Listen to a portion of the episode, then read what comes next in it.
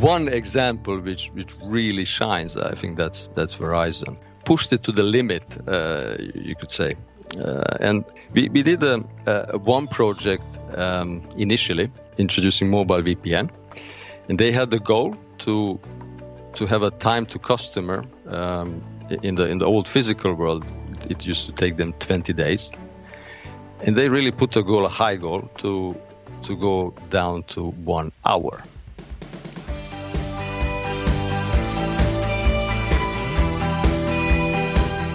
Welcome to another episode of Transmissions from Tomorrow, the show that gives you an inside route to the people driving the digital transformation of business and technology in the world of telecommunications.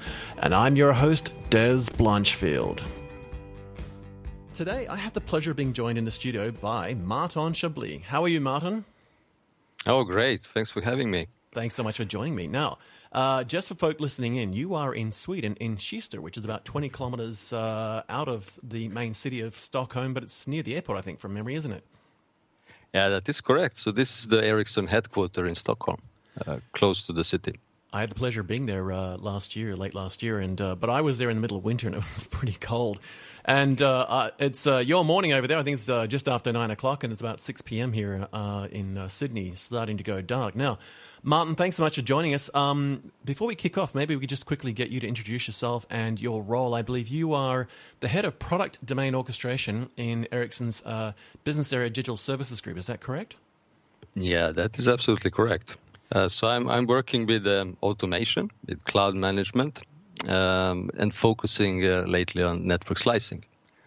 And you also uh, you're in uh, Mats Karlsson's team, uh, I believe. We've had Matt on the show. Uh, Matt's on the show late last year, I think. Yeah, absolutely. So Matt is focusing now on this area. So, so we are working on introducing automation, service orchestration, basically getting our customers from where they are today in a sort of virtualization level up to the higher level of automation, up to the sort of service orchestration and, and sort of preparing them for network slicing. There's some really big changes coming about, and, and I'd like to jump into those in a minute. But before we do, can I maybe just get a quick bit of background on you personally? Because I, I love listeners to be able to kind of develop a rapport with you. We were talking earlier, and uh, you mentioned that you'd actually moved to uh, Sweden yourself, well, I think 20 years ago, you said it was. Yeah, it's almost 20 years.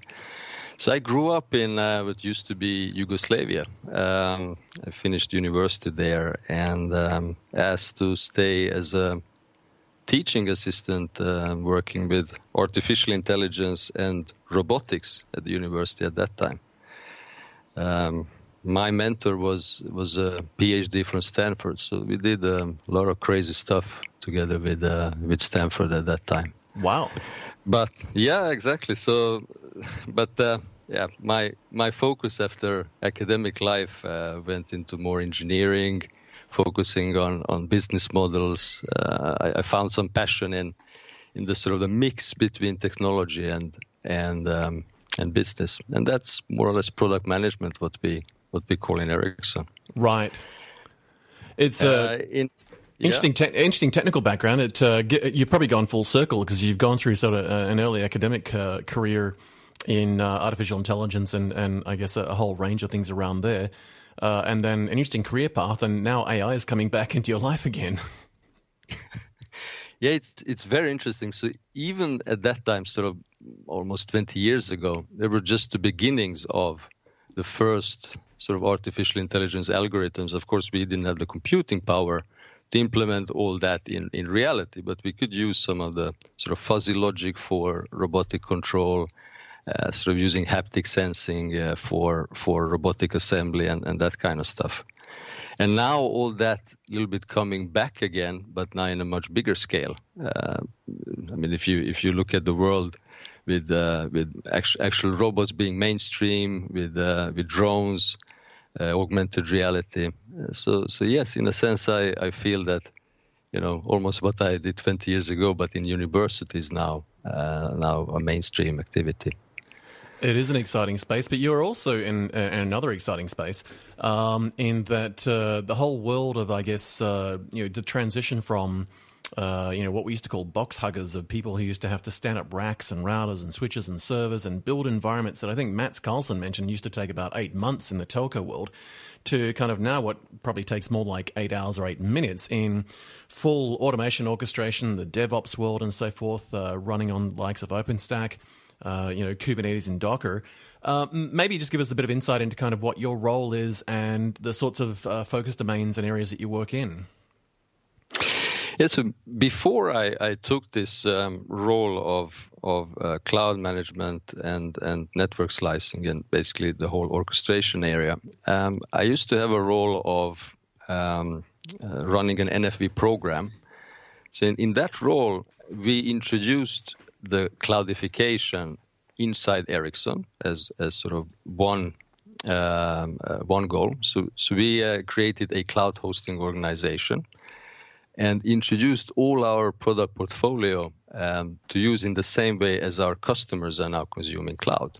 So, for example, our PDU R&D organization, instead of having, as you say, racks of servers and, and, and test equipment, they basically go to a centralized um, cloud and and they um, book virtual resources and they become tenant in yeah. a in a in a distributed cloud environment.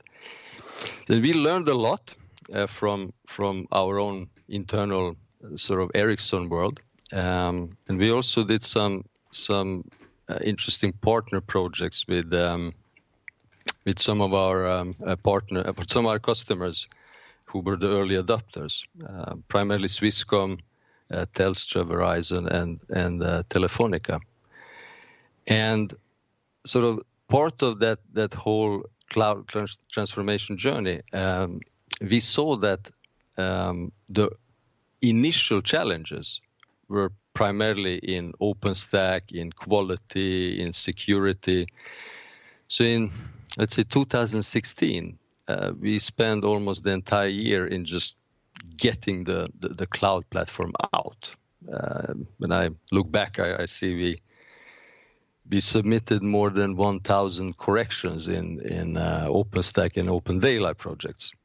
But once we sort of passed that hurdle, that that we we sort of created a stable enough cloud environment, then uh, the next set of questions came up. Like, okay, how do I now increase automation? How do I utilize this this um, uh, cloud engine to to improve the time to customer, to reduce uh, operational cost, and so on. And and that is basically my role, my focus right now. It's a very it's an exciting space. I remember. I do remember that era in 2016 because uh, uh, when I have time, I, I, sort of do my best to be a code committer as well as working through some of the design project teams around uh, OpenStack and, and run it natively here myself in my own lab. Uh, and I, I, remember seeing this this flurry of, of patches and and I guess rewrites, refactoring of code in some cases. I remember seeing whole swaths of code coming through for Nova just with some of the orchestration to try and get sort of from three nines to five nines and some of the work around heat with the orchestration. Exactly. Um, and, and even I think I saw a bunch of stuff come through with some of the storage stuff like buckets inside Cinder um, and and some small changes with uh, Horizon and and um, some of the I guess the, the, the front end web interface just to add functionality. So that was an exciting year. But you went you said you went through this whole transition transition yourself, right? So you you as a company, I guess um, Ericsson and Ericsson Digital in particular went through this digital transformation and digital disruption yourselves internally, sort of um, a develop the capability, and also I guess there must have been a lot of learning going through that process and cultural and behavioral shift as as far as staff and people go. Absolutely, developers. Yeah, absolutely. what was that journey like? Yeah, yeah. It, it, it was a huge change. Uh, I mean, initially when we introduced, we, we called this sort of internal hosting department a shared cloud. Yep. So it started small with uh, with a couple of servers. Now we are in a range of a, a thousand. And and it was a, a huge learning process figuring out okay how do we automate? How do we cut time in installation? Uh, what requirements do um, our own pd organizations put on this uh, sort of shared cloud environment? How do we make sure that it's up and running uh, doing upgrades in in in in real time uh, without disrupting um, uh, the, the, normal operation in in the pdu which is sort of going on 24/7 so So it was an, an enormous uh, learning process for ourselves, and and it also benefited in in a in a good way to our customers because we took some of these learnings ourselves before we, we went out um, uh, into the customer projects. And I guess it's critical to do that, isn't it? Because it's one of these things where it's not just like another another router comes out or another switch comes out or another switching protocol and sort of going from you know uh, I guess you know 10 meg Ethernet to 100 meg Ethernet or 10 gig to 60 gig. Um, I mean, this is a, a change of religion in many ways because it, and it's almost like uh, what Randy Bias sort of talks about the shift from pets to cattle. Although uh, Randy acknowledges, exactly. I, think was, I, think it was an IBM that came up with the phrase, but this idea where we used to be box huggers and we used to build environments and hug them and love them and not let them die. Now we kind of we instantiate environments and and use them and then just kill them and slaughter them, as it were.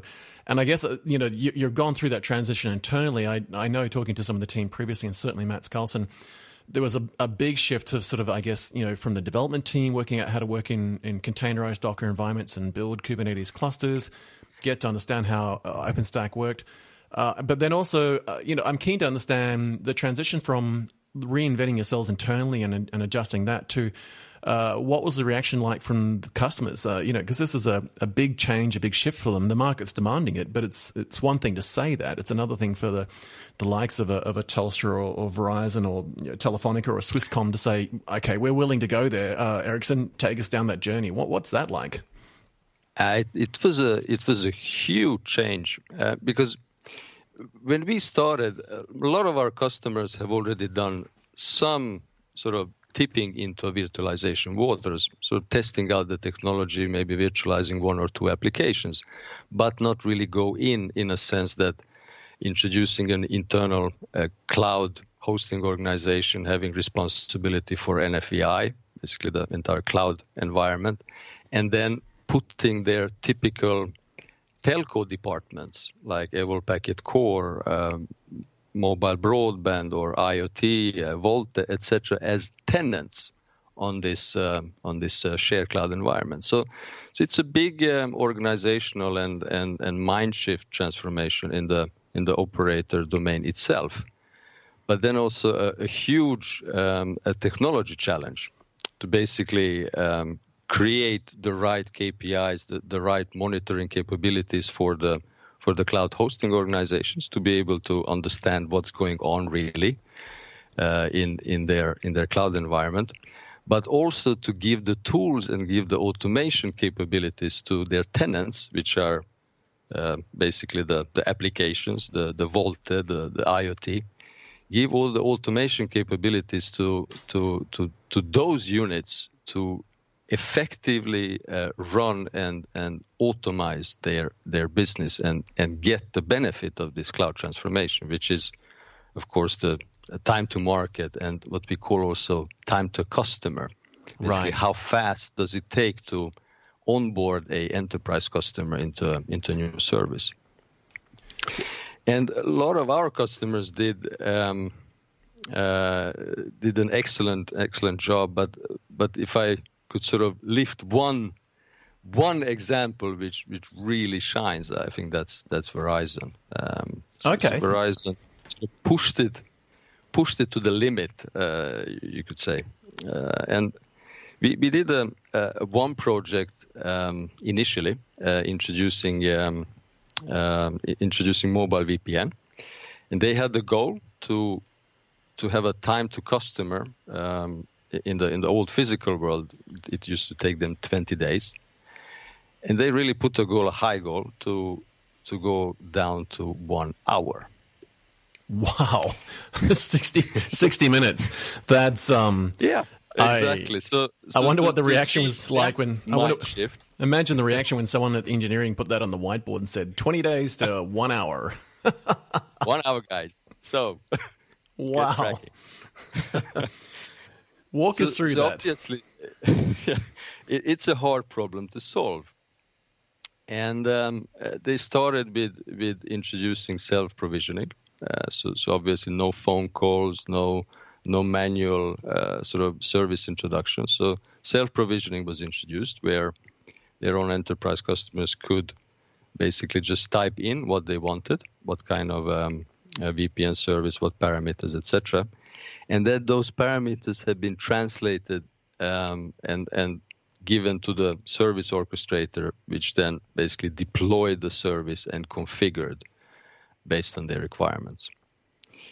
And we achieved the, the under one hour, um, wow. which, which sort of gave Verizon a boost of confidence that okay, if we can do this, then we can do something more, much more complicated as well. Yeah, which was sort of the second project um, the Verizon Zoom project focusing on introduction of SD-WAN and virtual CP. Okay. And there, uh, the target was even higher.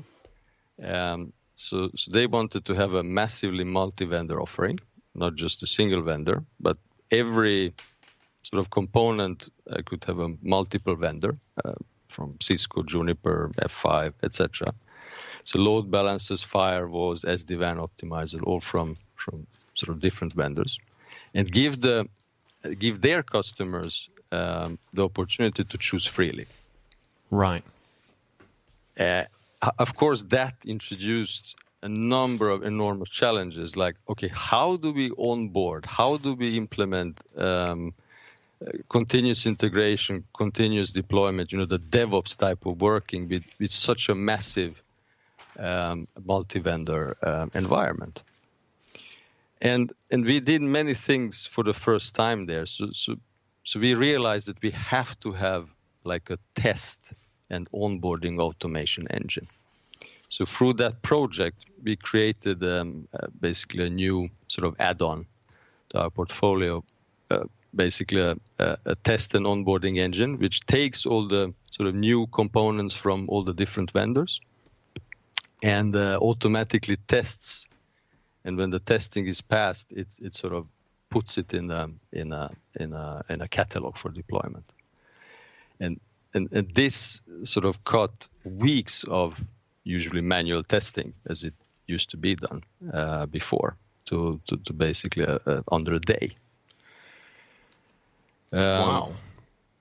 Yeah, so so so that was one sort of first we of course took this uh, sort of product back to to Ericsson, and, and now uh, it's, it's part of our standard offering. Uh, we enriched it, of course, with the Evolved Packet Core test cases, IMS test cases. So so now when we go out and do similar projects, part of the complete automation scheme is that not just that we can deploy um, individual VNFs, but we can also orchestrate the complete end-to-end testing and the acceptance is done in a in a matter of an hour, which which then truly cuts the sort of time time for all the introduction projects to to to yeah a few days, few weeks.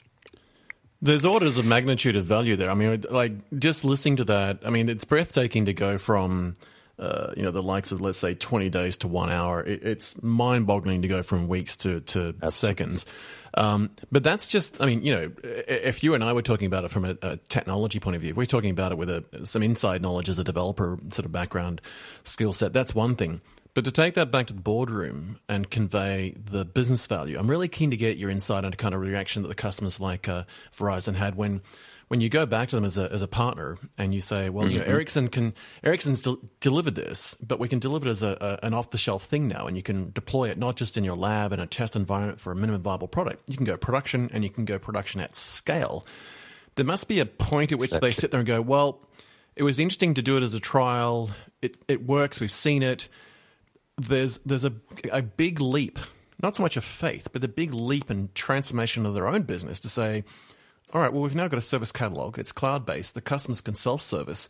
What does it mean to scale us out? If we've got you know 10 million clients and they all want to stand stuff up, what does that mean? Walk us through some of the, the eureka moments, the aha moments. When, you, when you're talking to the technology component of the business at Verizon, that's one thing. What's it like talking to the business side of the organization, talking about not just you know reduce time to value for themselves, but also, as you said, time to service to the customer, even just the, the time to market. I mean, the return on investment in that the amount of money they spend with you compared to the amount of revenue they can drive must yeah i mean it must just blow their minds. Absolutely. And and you just touched some some really important key points. Because we always forget that okay when we introduce a service um, and and we sort of cut the time in in the in the introductory phase and cut the time in the deployment phase but then we are sort of ending up in in operating that that environment operating that cloud environment. And and that is where where we have seen and our customers have seen in the past that that's where the real cost kicks in. Because the complexity when you introduce you know went from the sort of physical world where we knew how things work to a much more complex organization um, with a cloud hosting with a with a virtualization layer in between uh, much more things which can fail um, so the only way to to really achieve high return on investment is to push the automation to to its extreme limits, even in operation. And this was another sort of uh, first time uh, which we done with Verizon, a, a closed loop automation. So, so we, what we basically done is to collect all the data from from the hardware, from from OpenStack, and from the services um, and the individual applications, and there is a, a, a policy engine monitoring what's going on. And if anything goes wrong, uh, like an application is overloaded, uh, hardware failed, or or OpenStack uh, is is failing, there are automated processes in place, uh, so, so there's no need for manual intervention, which which sort of truly moves this from um, from a semi-automatic uh, NOC type of ways of working to to, to an autopilot. And and this is what what is the base or or or the minimum automation requirement to sort of take the next step to move this to to, to what we are usually talking about the network slicing to introduce hundreds of these kind of services because imagine if you if you cannot operate one automatically, how will you be able to operate hundreds of slices yeah. uh, in a in a good way? So this was a little bit the the aha moment for us as well. Is that okay? Now we understood that okay, we really need to push the automation to to this high level before we can go to network slicing. Before we can go to the the, level to to introduce um, uh, new business models and new services to, to industry verticals. And, and the technology is there. So, so that's, that's maybe what, what is so exciting that in 2018, now we can deploy a mobile broadband, we can deploy IoT or, or VoLTE uh, as a complete end-to-end service, a complete end-to-end slice, which is which is truly exciting. It's mind-boggling. I, I remember reading in the uh, the latest um, Patrick Carlson's uh, publication with his team, the uh, Ericsson Mobility Report, back in I think it was November 2017 last year, and uh, we did a, a, few briefings and, and uh, events around that. And there was um, some data in there that speaks directly to what you're talking about with regard to scale. And one thing that, mm. that I, I, I, took away from it more than anything, and I remember having a conversation with Jan Carlson about this when we were in, in just out of Stockholm. He said, uh, and the report confirmed it, you're, you're switching something like, you're onboarding a million customers a day for, for your, your carrier and operator clients. And I started thinking about the, the, the moving pieces that would be involved in that process in the old school and and what you've managed to do now where even just the concept when we think about 1 million human beings on this planet being onboarded to any service um, and we're not just talking about people you know clicking on a button and downloading something from uh, you know a web server or watching streaming video or music from Netflix or Spotify we're talking about a complex zero to hero as in I've got nothing I'm going to a web page I'm signing exactly. up here's my credit card to you know here's a here's a uh, you know I guess a, an address and a SIM number and an account and username and password all the way through to the service being activated. And as you said, you know whether it's network function virtualization infrastructure that um, provides a, a, you know software defined VPN or whether it's a, a, new customer that's going to get shipped out a new phone. Uh, that you know that that's just so mind boggling that uh, I remember reading the mobility report, just sitting there thinking, wow. Um, this is not a tipping point. This is like a Cambrian explosion. Um, which kind of leads me to my next question for you, and and, and in fact, it's kind of um, what I'd love to wrap up on soon, and that is that you know we it's in, exciting to hear the transition you've taken um, internally, and, and, that's been a huge success from my uh, exposure of what you've been doing.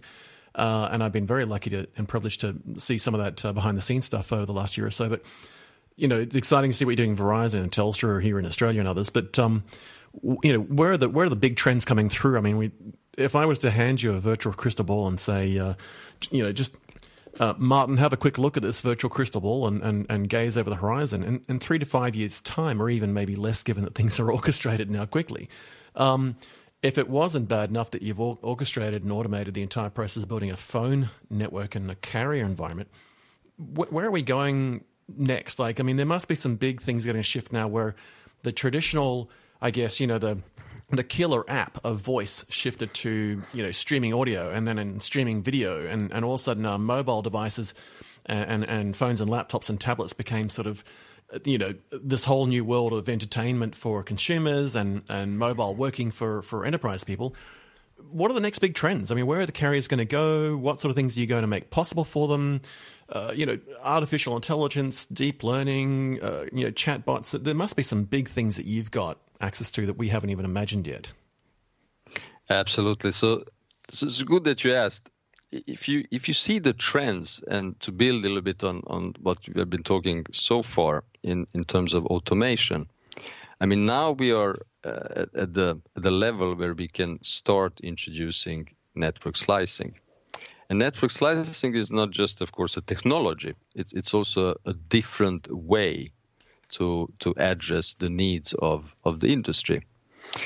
Because we can orchestrate the slice which exactly matches the needs for for that particular customer.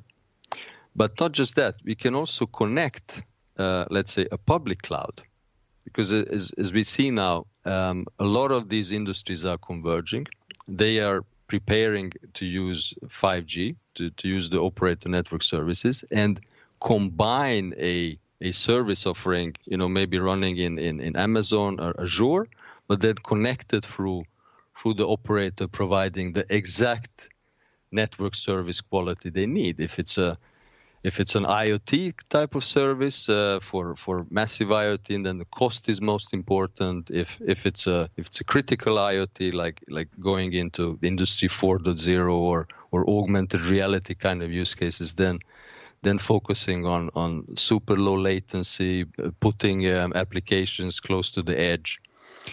And, and all this sort of mesh of what's going on uh, outside the operator and what the operator can provide to, to make all this happen is, is, is what will make the next explosion.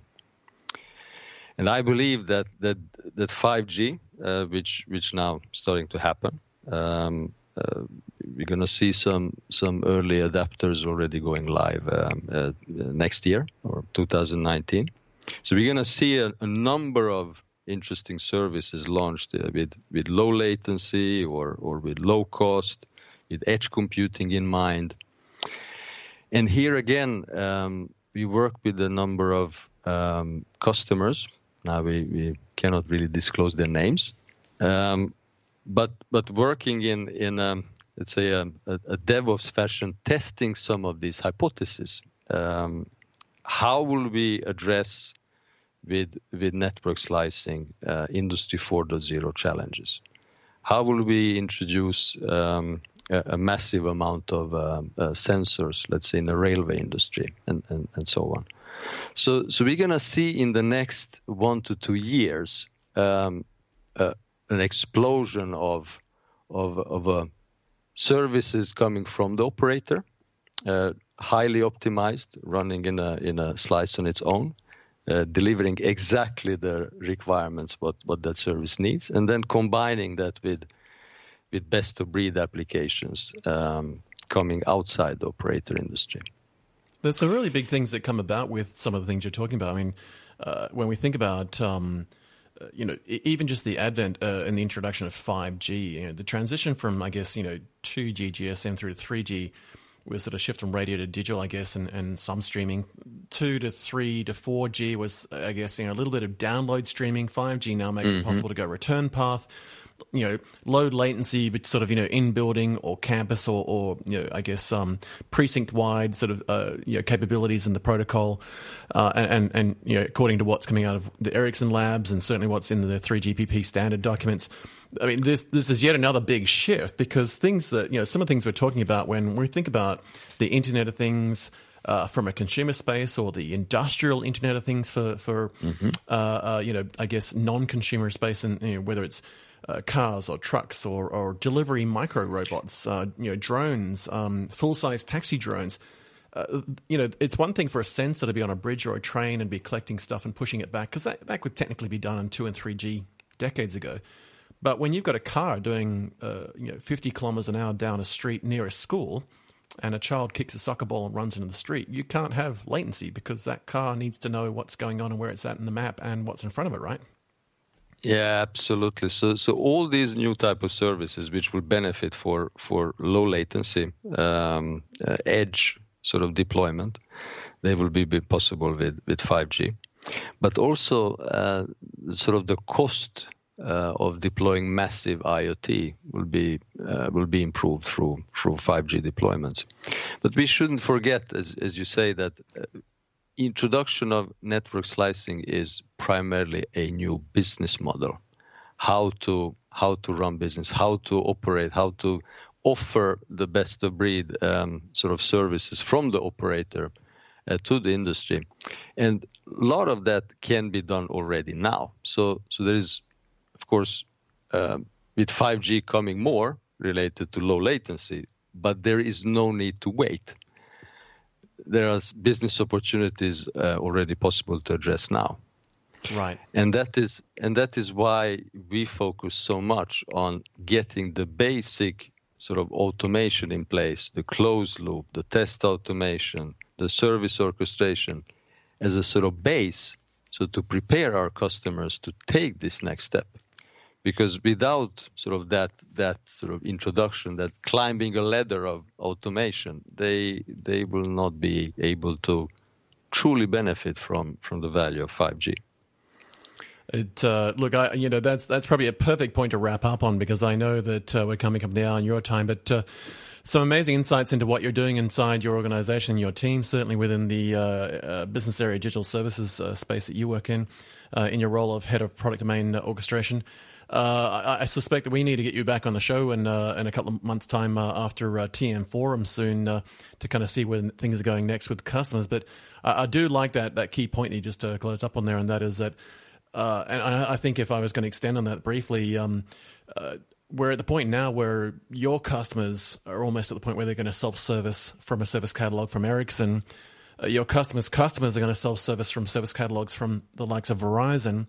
What's going to be interesting exactly. is when it goes the next level that Verizon might have a bank and that bank will offer a service catalog to consumers like me that I can then go and instantiate some new capability that doesn't exist yet on the bank's platform with orchestration with my mobile device that runs on the, let's say, Telstra or Verizon networks that is a service catalog offering that runs on the back of, of your environment. And, you know, I, I think that that then that's when you've really got to do the things you're talking about have automated testing have everything operate at scale closed loop testing in particular that you know a level of monitoring that we may not have seen before because uh, there's a very big difference between standing up a virtual machine that might be running your email to uh, handling not just a video call or netflix but maybe an emergency connection through two ambulances in a hospital right yeah, absolutely. And be careful, Dez. Some of the ideas might be implemented next time we talk.